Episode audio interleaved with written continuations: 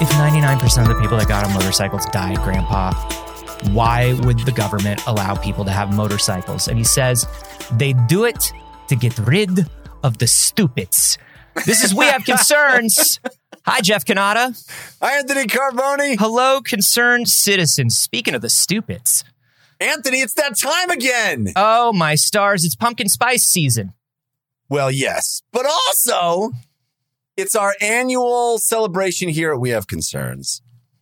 The annual awarding of the Ig Nobel Prizes. Uh, a beautiful time of year, a time of year when when children uh, when children hang up their stockings and hope to get just weird but peer reviewed knowledge delivered to them by uh, by a str- by a strange lab assistant who comes through the chimney at night. Who sneaks into your house under the cover of test tubes and uh, deposits uh, knowledge into your stocking, which you can then read and enjoy. Don't Uh, leave him cookies. leave him a sandwich or a gift card. They don't get paid very much. No, no. In fact, uh, the the best kids will will leave little grant applications. Pre-filled, yeah, pre-filled. fill out the, the grant application for the scientist who comes in the night. That stuff takes Um, so long, and they really appreciate it. They sure do.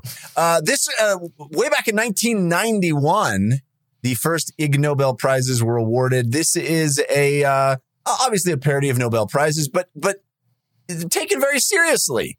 Uh, they uh, they are quote achievements that first make people laugh and then make them think, which I think you know could be a uh, motto for our show as well. We like we like to try. Um, so uh, for a number of years now, and we have concerns. We have done an episode about the Ig Nobel prizes because it very much is in sync with our motto here and our uh, our our purpose and our, and and you know what? our sensibilities. We enjoy these. These are well thought out. They are uh, they are always entertaining. So we're going to devote this episode to talking about the 2022 Ig Nobel prizes. Are you ready, Anthony? I'm so ready, Jeff. Let's start with art history. The Art History Prize this year was awarded to Peter DeSmet and Nicholas Hellmuth for their study uh, entitled A Multidisciplinary Approach to Ritual Enema Scenes on Ancient Mayan Pottery. Is it like this is like this is like this is like closing time at the bar and somebody asks you if they want to come if you want to come back to their place to see like their collection of like of like s- s- sexy illustrations, you know? I have I have I have Yeah, classic the- raunchy art. From the 1400s. Yeah, exactly. a multidisciplinary evidently- approach to Uh, multidiscipline. Not a, not we're not closed minded enough to just use a single No. discipline. And oh wait, wait until you hear how, what the disciplines we've got to we've got to come Uh, at artwork of Mayan ritual enemas from Yeah. every every angle. I mean, obviously, the enema only Yeah. needs to come from one angle and should, exactly. Got to be very but careful the about study of them, we really need to think multiple Multi-angles. All Really all take it all in, Um, which is what they which is what they so say to you right a- before you get an enema. Right. Take it all in. Just uh, take it all in. So uh, this study uh, this study focuses on the polychrome pottery of the late classic Mayan period, which of course is 600 to 900 CE. Um, uh, these these uh, pieces of pottery uh, often depict hunting parties, dances, ball games, human sacrifice, which is almost almost exclusively beheadings Wow, decapitation. Super fun stuff. The Mayans were, were great about uh, sweet ass pottery. You know what I'm saying? Like, if you're going to have a bowl to put your Yeah. soup in, might as well celebrate some decapitation I mean, games. look, right? it's like I drink out of a Star Wars glass. Uh, you know what I mean? Or like you probably Exactly. have like a Yeah. local football team mug that you like. Indeed. Same, same, exactly the same thing. But in 1977, there was a particular Mayan jar that was discovered that depicts the administration of an enema. which uh and then they found more. So they found this is not just a single one-off uh, pot or vase, they found several depictions of Mayan enemas. So evidently, Mayans uh, administered medicinal Okay. enemas. Um, and so I'm looking at this right now, and I'm looking at the uh, the polychrome bowl, right?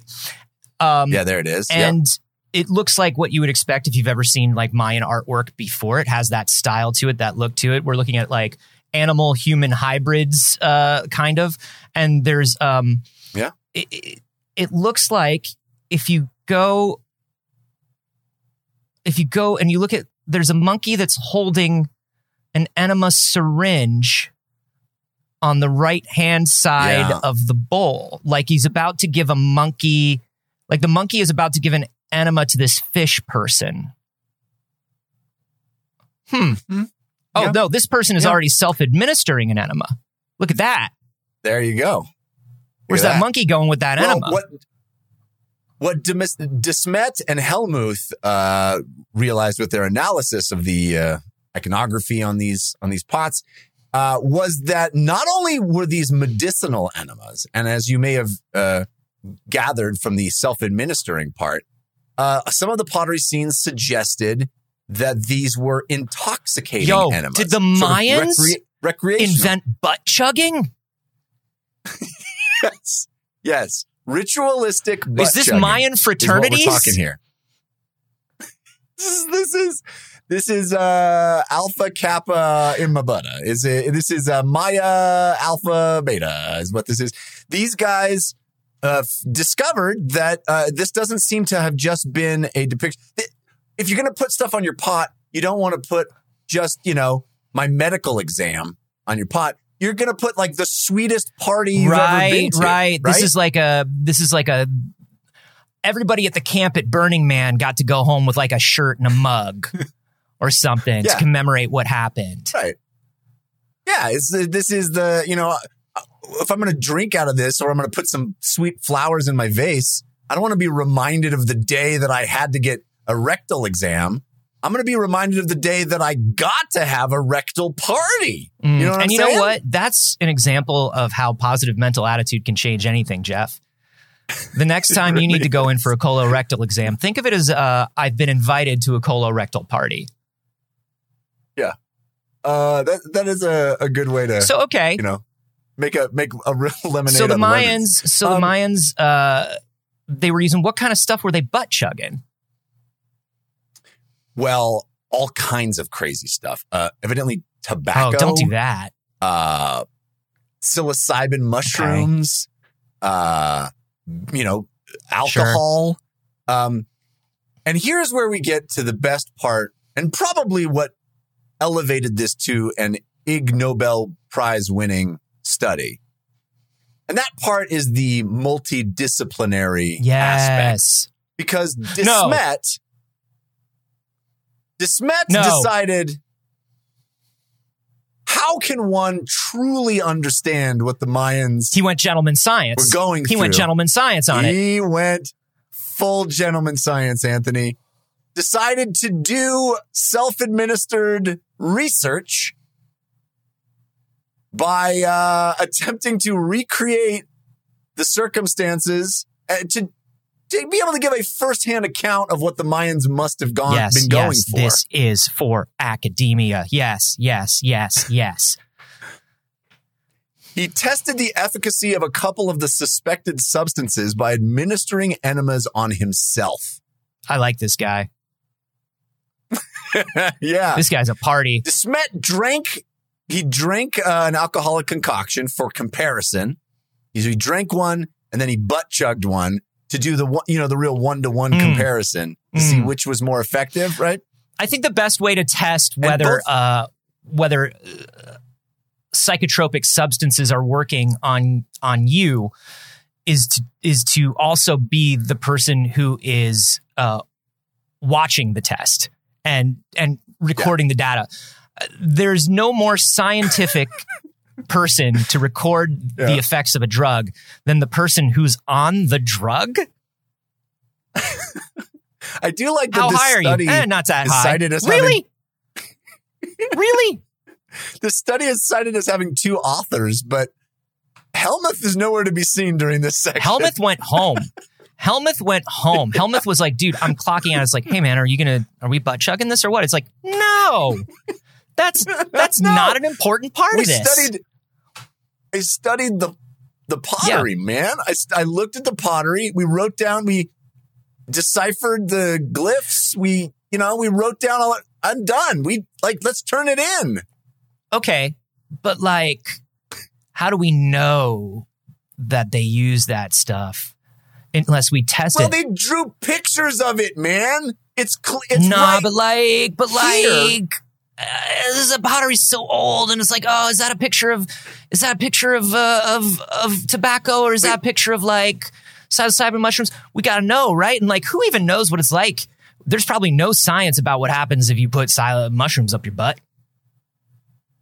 I got a delivery uh, here for some uh, tubing. Yeah, oh, oh, Dismet. Did you order? Yeah. Did you yeah. order? from Tube Mart. That's why he said I've got some tubing. That's all he ever has. uh-huh. I got it from Tube Mart. Now I got multiple diameters, and you just tell me when you feel like you're getting uncomfortable.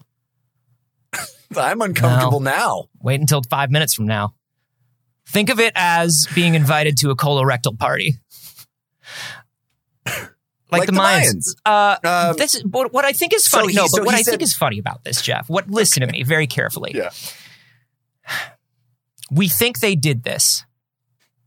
I'm going to do this. It doesn't prove that Yeah. they did it.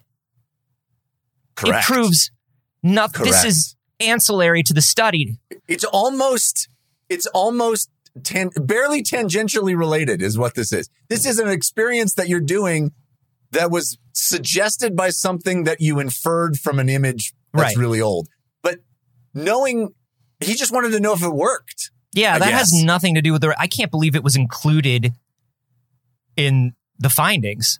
You keep that to yourself, bro. so he did both of his alcoholic concoctions were about 5% alcoholic Mhm. content he said since quote alcoholic content of 20% is quite irritating to the rectal Sure. tissue right so Do then he they think they were the doing intoxication 20%? levels I think that's what they thought. Like, you know, there's some real, you know, some Mines real went- uh, moonshine Mines went shit hard. you know? Yeah, yeah. Uh, intoxication levels were measured with a breathalyzer. And then uh, this is my favorite quote. this is my favorite quote from this entire thing is quote, the results certainly support the theoretical suggestion that alcohol is absorbed well from an enema. certainly, it certainly supports it. And by the evidence supports it, it means I had to bail Desmet out of jail the next day. Yeah. Wow. Yeah. So he declined to self-administer the tobacco Yeah, that sounds enema, that sounds just dangerous evidence- and bad. Yeah, super toxic. He uh, did he did personally test. Oh no, no, he did not personally test uh, psilocybin, uh, fly agaric, water lily. He didn't try. Uh, he didn't try toad poison. Uh, but he did do an enema of DMT. Whoa. Whoa. Okay. Okay. This is a this is a real bro. Yeah. We got a real bro on our hands here. He said uh, he found no quote no discernible effect from the DMT enema. Uh, he told that you to go. the uh, to the floating head of God. Yeah, exactly. That's and all of the officers present. uh, Yeah. The authors recommended further Anyway, research to expand the sample size and dose range, buddy. Yeah. I'm only getting started here, pal. Desmet out. spe- like what what I what I picture is I picture like I picture like Hellmuth is just the one who writes the paper and Dis- like he's translating for Desmet and Desmet is just like Yeah. yo this fucking this fucking rips we got to throw a party with this shit uh we recommend expanding the sample size and dose range Yeah, yeah, yeah.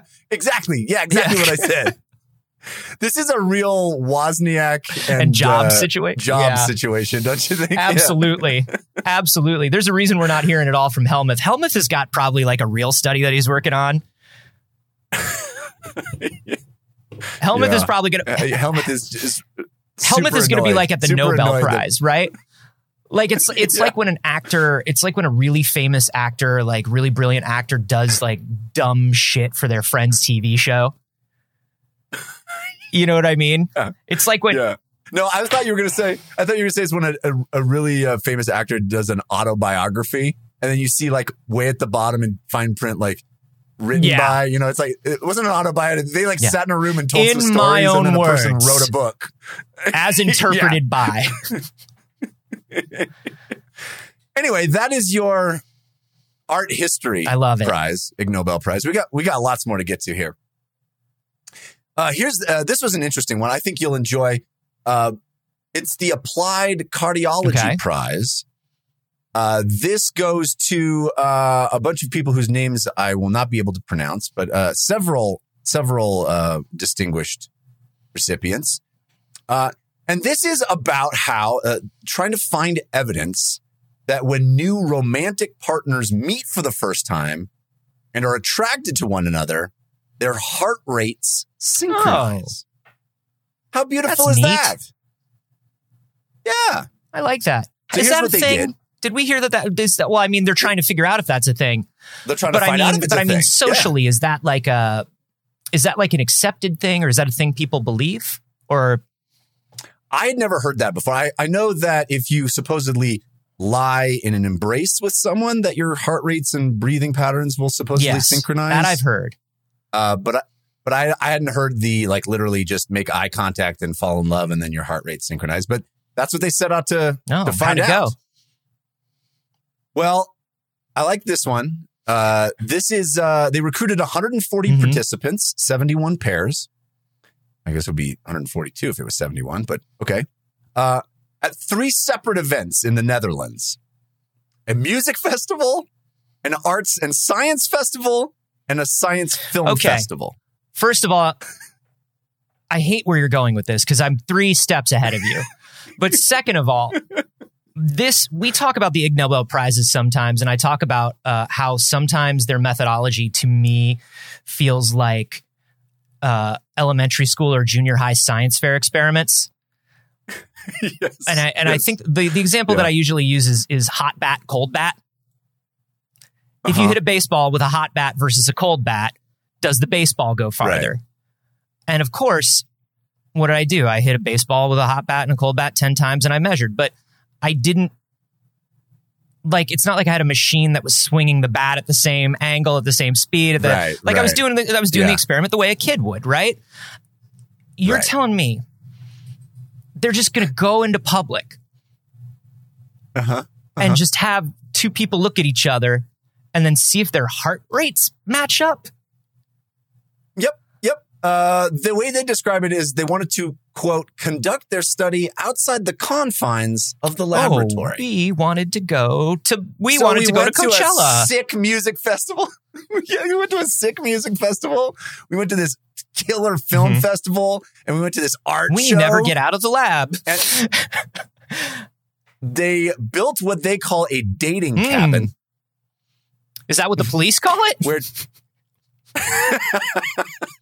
where two people sit on opposite ends of a table that has a plastic divider Hmm. between them that a partition that prevents you know you from seeing the person Okay. opposite you and then that barrier opens for three seconds to give you a visual first Okay. impression okay and then over the course of the experiment it opens twice more to give the subjects two minutes two minutes each time for verbal and nonverbal interactions. So nonverbal would be just kind of staring and looking at each other Mhm. and smiling and whatever you want to do. And verbal is you can talk. Two Okay. minutes. And afterwards, the subjects decided whether they wanted to go on another date with their match. So And whether they wanted a the plastic end- partition between them next time as well. yeah, For some of them, it worked. They were into it. It really was the it really was the differentiator. Um, so 34% of women said, yeah, we'll take a second date. And 53% of men said, yeah, Sure. I'll take a second date. That doesn't surprise us. And right? the- no, no, no, no, it does not. Uh, would you care to guess how many, uh, what percentage of time it was mutual that both participants said, "Yeah, I'll have a second date." Men said at 53, women said at 34. Uh, 15. You were very close, seventeen percent. Okay. Seventeen percent. So very low percentage, but I think that's you know that doesn't seem unusual. It's rare to have uh, a match between I two see. random people. And so then the people that both were interested in going out again, they would take the heart rate information from just those matches. yes.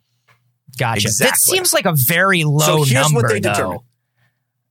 It is, it is, but they wanted they compared that to the people that had no match to see, uh, you know, if there was any data Right, that they could, right. you know, It all seems very low, but it out. okay. So, yeah, okay. So smiles, laughter, eye gaze, mimicry of signals. None of that stuff had seemed to have any correlation with reported attraction. no, attraction. that stuff is. It can be romantic, but I think that stuff is mostly social. When we're mirroring, it's more like, "Hey, Yeah. let's just make sure we're both having a pleasant time."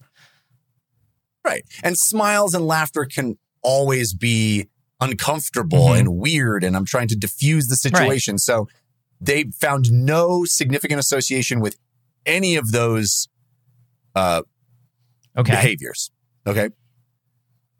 Rises and falls in the synchrony of the cou- couple's heart rates and skin conductance did correlate with rising and falling levels of attraction. conductance, a little electricity between me and Yeah. you. That's right. Ready to So, receive, your heart ready to receive that energy. it's not that your heart rate would like increase or decrease. It would literally fall in sync with right the other over time, person. it's just like, okay, now we're bop. yeah. Two hearts, they beat as one. like Bono, like Bono Two said. hearts. Yes. It was all there all along, right in front of our face. Bono. And these scientists uh, finally proved uh, the moment that they had shared over a table in No, the laboratory Nah, themselves and their quest to find a scientific Mm-hmm. No. explanation for the thing that they That's- could not explain. listen, finally that's actually if it's not true, that's that's actually it's slander, and you have to you got to be you got to be cool about it. I mean, I don't, I don't know it to be true, but it just feels Jeff, so I right. swear, if, if another feels so pair of true. scientists comes after us for ruining their reputation in the community, I don't know what I'll do. I, don't know what I'll do. true. they just, they just, they're just lying to I themselves. don't think you know what. that That's is. not for you to decide, Jeff. move, move, You know what? It's move on to the next. decide. No, Now move on to the next award. How right. dare you? So that's your applied cardiology prize. Next one. This one might Okay. be my favorite. This one. Might, there's a lot of really good ones here. Uh, this one might be my, my favorite. The literature prize. This is a prize, an Ig Nobel Prize awarded for analyzing what makes legal documents so difficult to understand, so dumb and obtuse. Uh, it's. I mean, I would imagine love it's this. years of legal tradition plus people trying to keep, trying to gatekeep uh, the legal system, plus people trying like, plus lawyers trying to justify their value, uh, plus people just genuinely trying to be confusing in contracts. So if anything comes up later on, uh, they can point to the confusing language and interpret it however they want. Um, Yeah, I mean, I think you're accurate, but it, it, the stu- this study wasn't about the motivation for it, Ah. which is what you're describing. It was the methodology. Like, what is Oh, it? If if you were to want so- to write the most confusing Yes. legal document, what terms, what jargon, Exactly. what patterns would you need to use? Exactly. Mm. What? How would you go about? What makes it? What is the fun, the the feature of this writing that makes it so? oh, that's kind of interesting. Okay. I like this. Yes. So this is uh, this was awarded to Eric Martinez, Francis Mollica, and Edward Gibson. And what they did is they got a database of legal contracts and court documents from between uh, 2018 and 2020, and they compared that with a database of documents in standard English and measured the frequency of a whole bunch of characteristics like words that rarely appear in everyday speech, archaic Hmm. words, uh, word choice. What kind of words? The use of passive versus active voice. So the kind of kind of words like uh, like aforesaid and herein and to wit. You know, things that people don't usually say Right. in everyday speak, but is often present in in legal Gotcha. writing. Um, and jargon. Uh, these are, are defined as words that can be replaced by simpler terms without losing nuance Okay. and meaning. The use of passive versus active voice and center embedding. Center embedding. Now, I didn't know what center embedding was, so I looked it up. And this, it turns out, so I'll, I'll just cut to the chase here. It turns out that center embedding is the greatest comprehension difficulty for readers. This is the key feature in, in, um, legal writing that makes it so fucking Okay. stupid. And so here's what center embedding is defined as. It's the process of embedding a phrase in the middle of another phrase of the same type, which leads to it being hard to parse. So here is uh, an example of center embedding. If you say, my brother opened the window and the, his wife had closed it. Okay. So my brother opened the window. His wife had closed it. Center embedding is my brother opened the window. The wife had closed. Right. Okay. Yeah. So, so here's a, a, an example of really obtuse, ineffective embedding. My brother opened the window. The maid the janitor Uncle Bill had hired had married had closed, Oh. which, according to Wikipedia, is actually grammatically correct. Swallowed a fly. It's just really freaking hard to Yeah. parse. It is. I mean, yeah. Like that. Yes. So you have to you have to un disentangle Mm-hmm. it you know you know my brother opened the window that the maid the janitor uncle bill had hired had married had closed Yeah. Dang. so that is according to the study the single biggest contribution to why legal it is constantly embedding subclauses inside larger sentences that you have to freaking go okay what are we still talking Yeah. about here And I mean, that's, and I mean, obviously that's done on purpose. So when people are trying to parse out these contracts, whether, you know, at the time of signing or later, they're open to interpretation or people don't understand exactly what they're signing or you can hide things in it. Um, right that is wild. Center. right Cent, what is that called? Center, Center embedding. embedding. Center Yeah. embedding. We, we're on to you, fuckers. It's the yeah, we're on to you, legal assholes.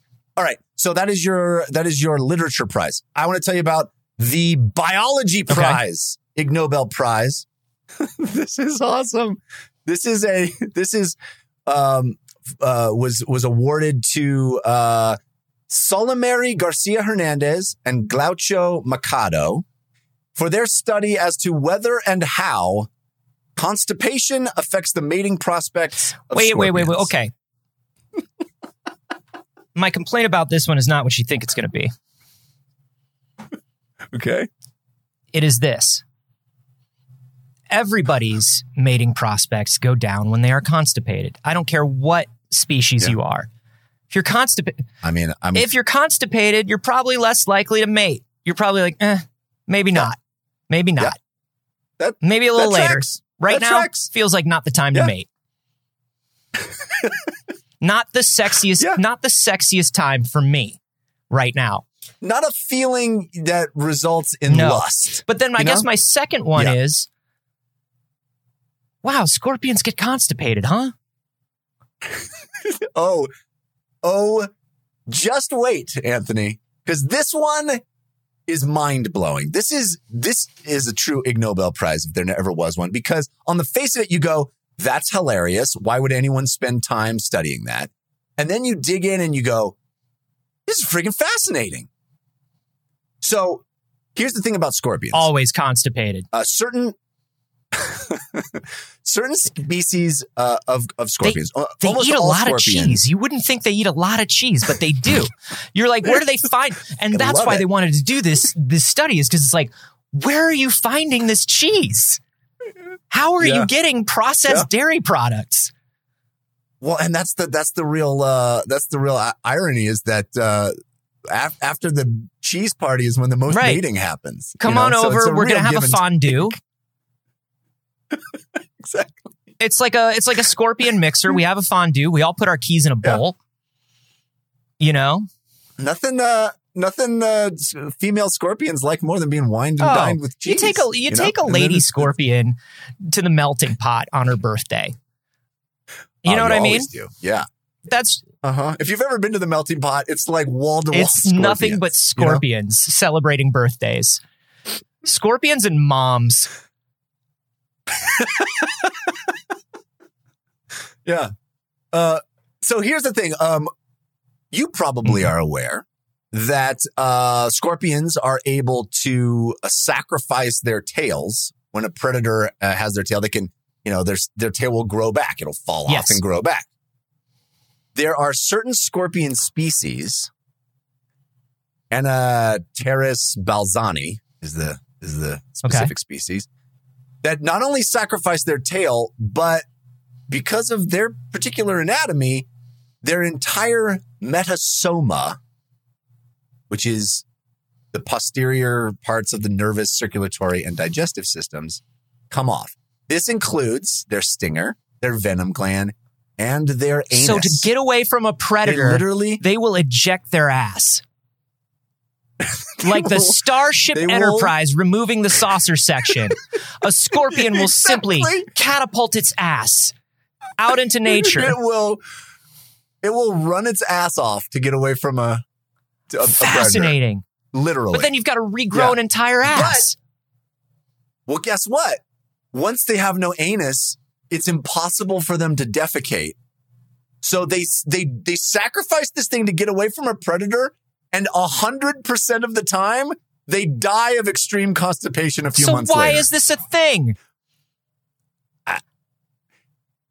Ev- evolution has not eliminated Wait, the species so yet. I guess. so the But- scientists were trying to figure out why do they live if they can't regrow this, yes, and they must be able to mate because yes when, they're, constipated, because why else would they be alive? right? This is what I'm talking about. The headline, you go, that's hilarious. Why would anybody study this? And now it's fucking fascinating, So okay, you're sitting there, you're a scorpion, and you're getting eaten by a Yes. I don't know a, a some sort of a snake, a rattler or something, right? Is that what is that what eats a sto- Yeah, scorpion? I don't know. I Um, guess. or Sure. like a or like a guy with a travel channel show. yes, You know, you're getting some sort of some sort of man na- who's naked yeah, yeah. Right like. I'm gonna go around the world and eat weird shit. Uh, and so he bites into you, Yeah. and you eject your butt, yes, yes. and you think to yourself, "Oh my gosh, this is this I is really did a you know." I only have uh, X amount of time to to pass on the family line to accomplish everything I ever wanted. I Yeah. I have a certain amount of time. I got to get to that Yeah. cheese party. I got to get to that cheese yeah, I've party got a certain away. amount of time to get my affairs in order. Yeah, And by, by Right. affairs, I mean fucking affairs. exactly. So can they go to the cheese party when they're Yeah. constipated? So the first thing they wanted to see was if this loss of the metasoma affects their locomotive ability, i.e., their running speed. Can they keep running? Can they keep moving at the same speed? Without a without a butt and a tail? this, it literally accounts for nearly 25% of their total I was body gonna mass. say, I don't think I don't know. Can they? That would be wild. Well, the, the, their their initial theory was they lose 25% of their body mass, but they get so constipated that it leads to this gradual increase in body mass. So maybe it's a oh, wash. that's horrifying. no. Well, so they, they thought that the running speed would increase in the short term and decrease as the constipation became severe. That's fair. But they disproved that. Not true.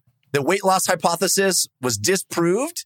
Uh, they they uh, dis, uh, a uh, short, both short and long term experiments with 154 male and female scorpions. They found no effect on running speed after shedding your butt, They run just as fast and just as well. just as fast. Yep. What that means in the short term is they can still actively for- forage for food and still run away from predators. And it also means that males can still hunt for potential mates and sire offspring before succumbing to the inevitable death by constipation. So basically, yeah, but but but here's the thing: is like is is like the female scorpions know that like if a male scorpion walks up to you at a bar without a tail, they're just looking for one thing. So that's the that's thing. true. They got They're on, It's like they're no, the clock. You know what you look death constipated to me. you're you're saying all the right things, you know, but I Uh-huh. think I think you're love bombing Yeah. me because you're death constipated.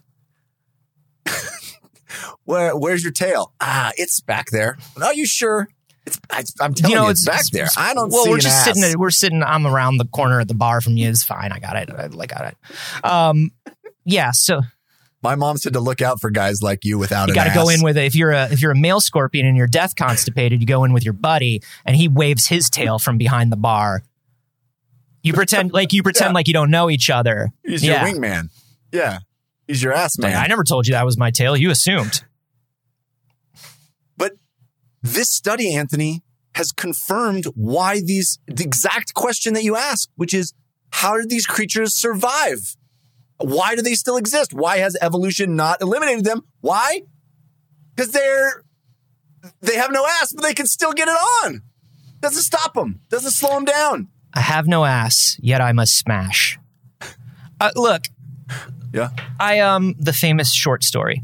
I think here's but here's here's what's so if I was one of these Ananteris whatevers, I would be so mad that other scorpions got to just disengage their tail. I'd be so Yeah, pissed. Right. Yeah. I have to give up my I gotta whole give asshole and die for this and die. and die. Yeah. It's, it, it really feels like a lose lose. Yeah. You know? It's just it's kind of like yeah. it- well it re- It's just delaying the really inevitable. lets you know that it's not and in this way it's a good lesson it really lets you know that it's not it's not so much you that is important. You are not the center of the story. The species is the center of the story. Go fuck while constipated for the good of all of your kind. Fuck while constipated. Is that i would never listen. Never. Absolutely never. Never. If you told me if you told me you've got you've got 48 hours and this may be the last time you ever have sex you've got to do it while you're super constipated i'd be like well goodbye sex i'd be like the last time i had it was great thank you thank you for all the past sex i've had in my life i'm sorry i will not get to have sex Yeah. again this is simply not happening It's too too No, uncomfortable. Yeah. Th- I think that this is the old uh, cheese and squeeze. you know what I mean? A- you, you, you get you get funky. All right, we, we there's a there's a number of, of other ones. I will I will only tell Okay. you one more. Uh, this is uh, this is the last of my favorites. I think you'll appreciate this one as well. This is our economics okay Nobel Prize. Uh, this was given to Alessandro Pluchino, Alessio Biondo, and Andrea Rapisarda. the three tenors Apologies. Yeah. Apologies to everyone whose names I have butchered. Uh, so this is wonderful. This is a, uh, the economics prize. This is a, a mathematical explanation as to why success most often goes to not the most talented people, but the luckiest. yeah that's people. that's true we all know that's true Well, we didn't have math to tell us uh, exactly why until now. So they uh, they noted in their their paper, their 2018 paper, that um, the qualities that are most often cited as leading to great success, the qualities that people often cite, which is like intelligence, Mhm, education, those uh, or, or or hard work. Intelligence and hard Yeah. work are really the two. Tel- intelligence and Sure. hard work. Those most often follow a normal Gaussian distribution method around a mean. So your your normal sort of Yeah. bell curve. Average IQ is 100, but nobody has like a thousand or 10,000 IQ. There's not some crazy outlier of IQ that is so far beyond the mean that it would describe success that is equivalently that far Gotcha. beyond the mean. So nobody is like, you are so wildly intelligent that obviously you are a billionaire Right. or whatever. That's not that's not how it works. Yeah, sure. These these intelligence um, measurements, yes, you can be on the uh, you know on the far end of the bell curve, but it's not commensurate to the far end of the success curve. And the same thing is with the same thing occurs with work. Some people work more hours, some people work less, but nobody works a billion times more hours Right. than anybody else. There's no you know, there's no explanation for, oh, you worked so much harder that that's why you are, you know, Right. a thousand Truly, no one has ever worked as many wealthy. hours as you. That's impossible. That's not true. Gotcha. Exactly. But that's not how wealth is distributed. The, the the wealth is distributed not in a Gaussian curve. It is basically a whole bunch of poor people and very very few exceedingly Right. wealthy people, right? Which is not how it maps to either of the factors that we attribute to. Right. We're, we're talking Like, about Oh, we're talking about the myth of the meritocracy. This is something we're all very yeah, we Exactly. get this. Yeah. Exactly. So they're saying that the hidden ingredient is random luck. Mm. that literally you are much more likely great success is much more likely to come from things that you have zero control over i.e. your education your income level your uh, where you were born in what culture you were born Yeah. it's being in the right place at the right time You you and I are both uh, white men that were born in the United States of America in the uh, in the late 20th century, and that was pretty much the best place to be born and the best set of circumstances to be born under. So we're automatically Yeah. given a better life than a lot of people around the world. The guy right. who grew up next door to me uh, came into a family that had a lot less, a lot more money to begin with, right? Got to do more things than me early on Yep. because that's luckier. You know what I mean? That's that, uh, it's that privilege thing that we're always talking about. and that does not discount No. hard work or intelligence those things No, everything I've done is based but- on merit. but, but by far, by Yeah. far, the more, the bigger factor is literally things that you have zero control over or impact. I like that uh, they frame this as luck. And because I think this is something that a lot of people have been trying to say for a long time. And I, it, and I think that the, the brilliance of this study is not the study itself because there are, there's a lot of data that has proven this. And, you know, you, you can just look at the, you know, we've, we've had statistics and censuses and all kinds of stuff from all around the world forever. You can go right, you can go online right now and you can look at the average, you know, the average personal wealth of any country. You can look at the average, uh, you know, lifespan of any country. You can look at all of this stuff, right? Various different populations within that country. It can all be broken down. Um, and I think the thing is people are really, people are really against the idea that they didn't work for stuff. They didn't get it because they because they deserve it. All of this stuff, and they also don't want to think that they live in an unfair society or that they contribute to this unfair society. So I think you know Right. instead of saying something like it's interesting because instead of saying something like privilege, which is the term that most people use these days, privilege is a term that now has a, a political weight to it and there's a certain there's a certain population that if you say the word privilege they immediately shut down they're like oh check your privilege They just reject Right. that notion. But if you Yes. say, like, yeah. it's luck if you say there's a certain would you agree that there's a certain amount of luck yes okay well would you agree that being born uh, in this country instead of this country is lucky Yes. And if you can draw people along that line of logic, I think it's very interesting. And I wonder how Yeah. far some of those people that are against this will follow you down that line, you know? Yeah, I think it's a and and it lays it out in a you know, in a sort of dispassionate mathematical way, which is, I think, why it won the Ig Nobel Prize here. It's, it's, I think this is, it's not in the sort of personal narrative sense. It's like abstracted and Yeah. data. It's just like, look, this is how it is. There's one line that I'd love for you to help me parse. It says, the native, excuse me, the naive meritocracy that's so pervasive in Western culture essentially switches cause and effect. Oh, yeah. So, um, so, uh, uh, we, the naive The, meritocracy. the naive meritocracy would say, you're, you, the harder you work, the more successful you'll be, right? So, switching cause and effect. So, the cause would be the, the hard work, and the effect would be success. But the reality is, the success, as you get more success, you probably you probably work a little more because you're yeah.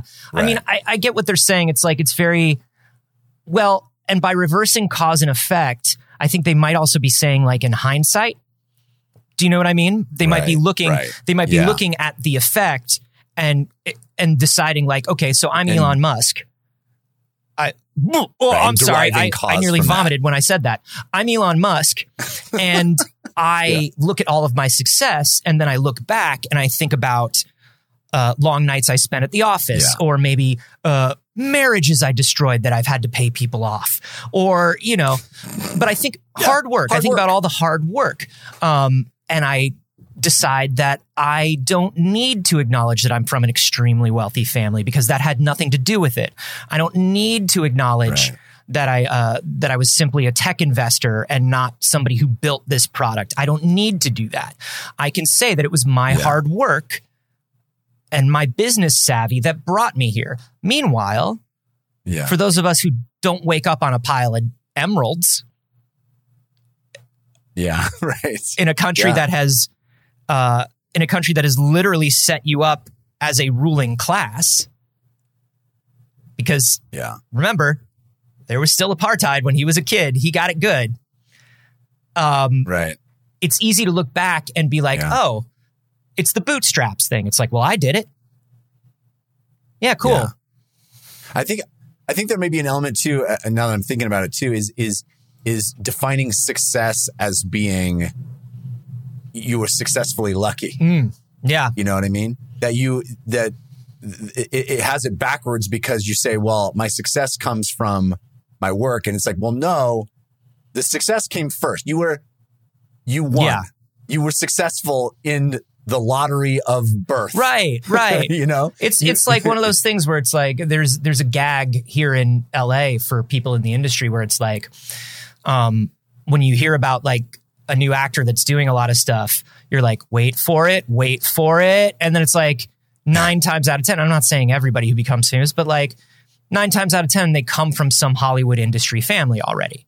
You know what I mean? And people Right, who get famous, but Yeah. at the same time, you know, if you get spotted in some or or you go into a, you get an audition and you're not great, you're not going to get it anyway. You know what I mean? It's like so there Right. is the hard work is there.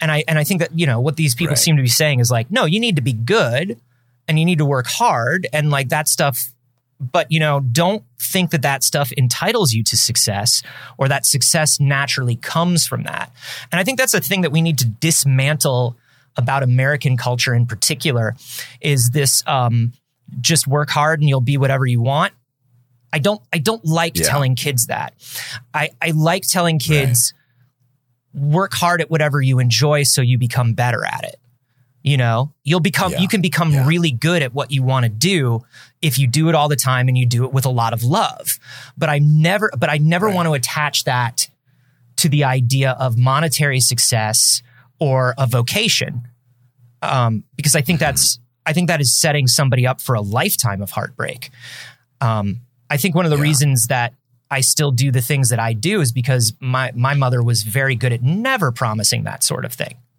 you know what I mean? She's like, I love that you love this. And if you can make Yeah. a career out of it, I think that's great. I think it's going to be hard, but I think you're wonderful at it. You know what I mean? That was the kind of person she always Yeah. was. I think that's wise. Uh, but the idea Yeah. that, um, and people like to be simplify it to, oh, kids are entitled, kids are just too entitled. But it's that we as a society, particularly in America, just lie to them. We lie to them. Go to college and you'll get a good job. Work hard and you'll be able to do this. You can do anything you want one day. Right. You can't do anything you want one day. Yeah. I don't need to tell you that you're going to suck at something, but I certainly shouldn't tell you that you could be anything you want. Right. You know, if your Yeah. kid says, I want to be an astronaut, Right. you go, Oh, that's so cool. Do you want to learn about space? Let's go learn about space. You don't say, Yeah. You'll be an astronaut. I guarantee it. Yeah. right. You know, Yeah. Because you're already It's- not. right? It's that, it's that, um, it's, it's that Protestant, it's that Protestant country that we live in, you know? Uh, we were, we were Mm-hmm. Yep. built on that where it's like work is virtue. Um, and so it's, it's Yeah. so ingrained into everything we do. And that's why I, that's why I love a paper like this that goes, behold, work is not virtue. Virtue is virtue. Right. yeah. Yeah. Yeah. Serendipity is the most important factor. And I don't think we Yeah. would. Yeah, and I don't think we. I, I'm sorry. I, you, I hate to get on my my socialist soapbox, but uh, but you know, I, I. But I also just think that like, um, damn, I forget. I got hit by a truck. Sorry. That's all right. That is the, uh, those are the Ig Nobel Prizes. There are a, a number more. I, I urge everybody to check out the website. Somebody built a, uh, uh, a crash test dummy in the shape of a love it. moose to test how you hit m- mooses and mises. Uh, somebody found a, a way to, that ice cream can help cancer patients. Mm, Um, why, why ducks, uh, swim in a line. You know, uh, there's a, there's a lot of really cool stuff here. So check it out. We love the Ig Nobel prizes here at We Have Concerns. Those were just my favorites, but man, there's there's a treasure trove of interesting and and bizarre and humorous uh, studies that people got uh, real human dollars uh, and spent real human hours of their lives. Uh, Speaking of spending real human dollars and uh, real human hours of your lives, um, hey, have you been spending real human hours of your lives listening to this show? Why not head to our Patreon and uh, help support it and help support what we do? We'll give you some good stuff. If you head to patreon.com slash we have concerns uh, and give just a dollar a month, we'll give you access to the Discord. It's like the Ig Nobel Prizes every day up in there. Oh, it's so true. It's so true. People pointing out awesome stories, talking about their lives. Also, if you get a go a little bit higher in the uh, support level on Patreon, you'll get the conversations that we have to start every episode. This week is one worth the price of admission alone. Anthony tells the entire story of being hit by a truck, which he just uh, obliquely referenced. But it's a real story and it's real interesting, and you probably want to hear it. Yeah. He tells the whole thing. You can find out uh, the whole story by going to patreon.com slash The crux of it is I'm never going to die. yeah i think he he drew the wrong lessons personally Mm. The but you crux of it the is that I will live forever and nothing can kill me, not even a truck. That's one interpretation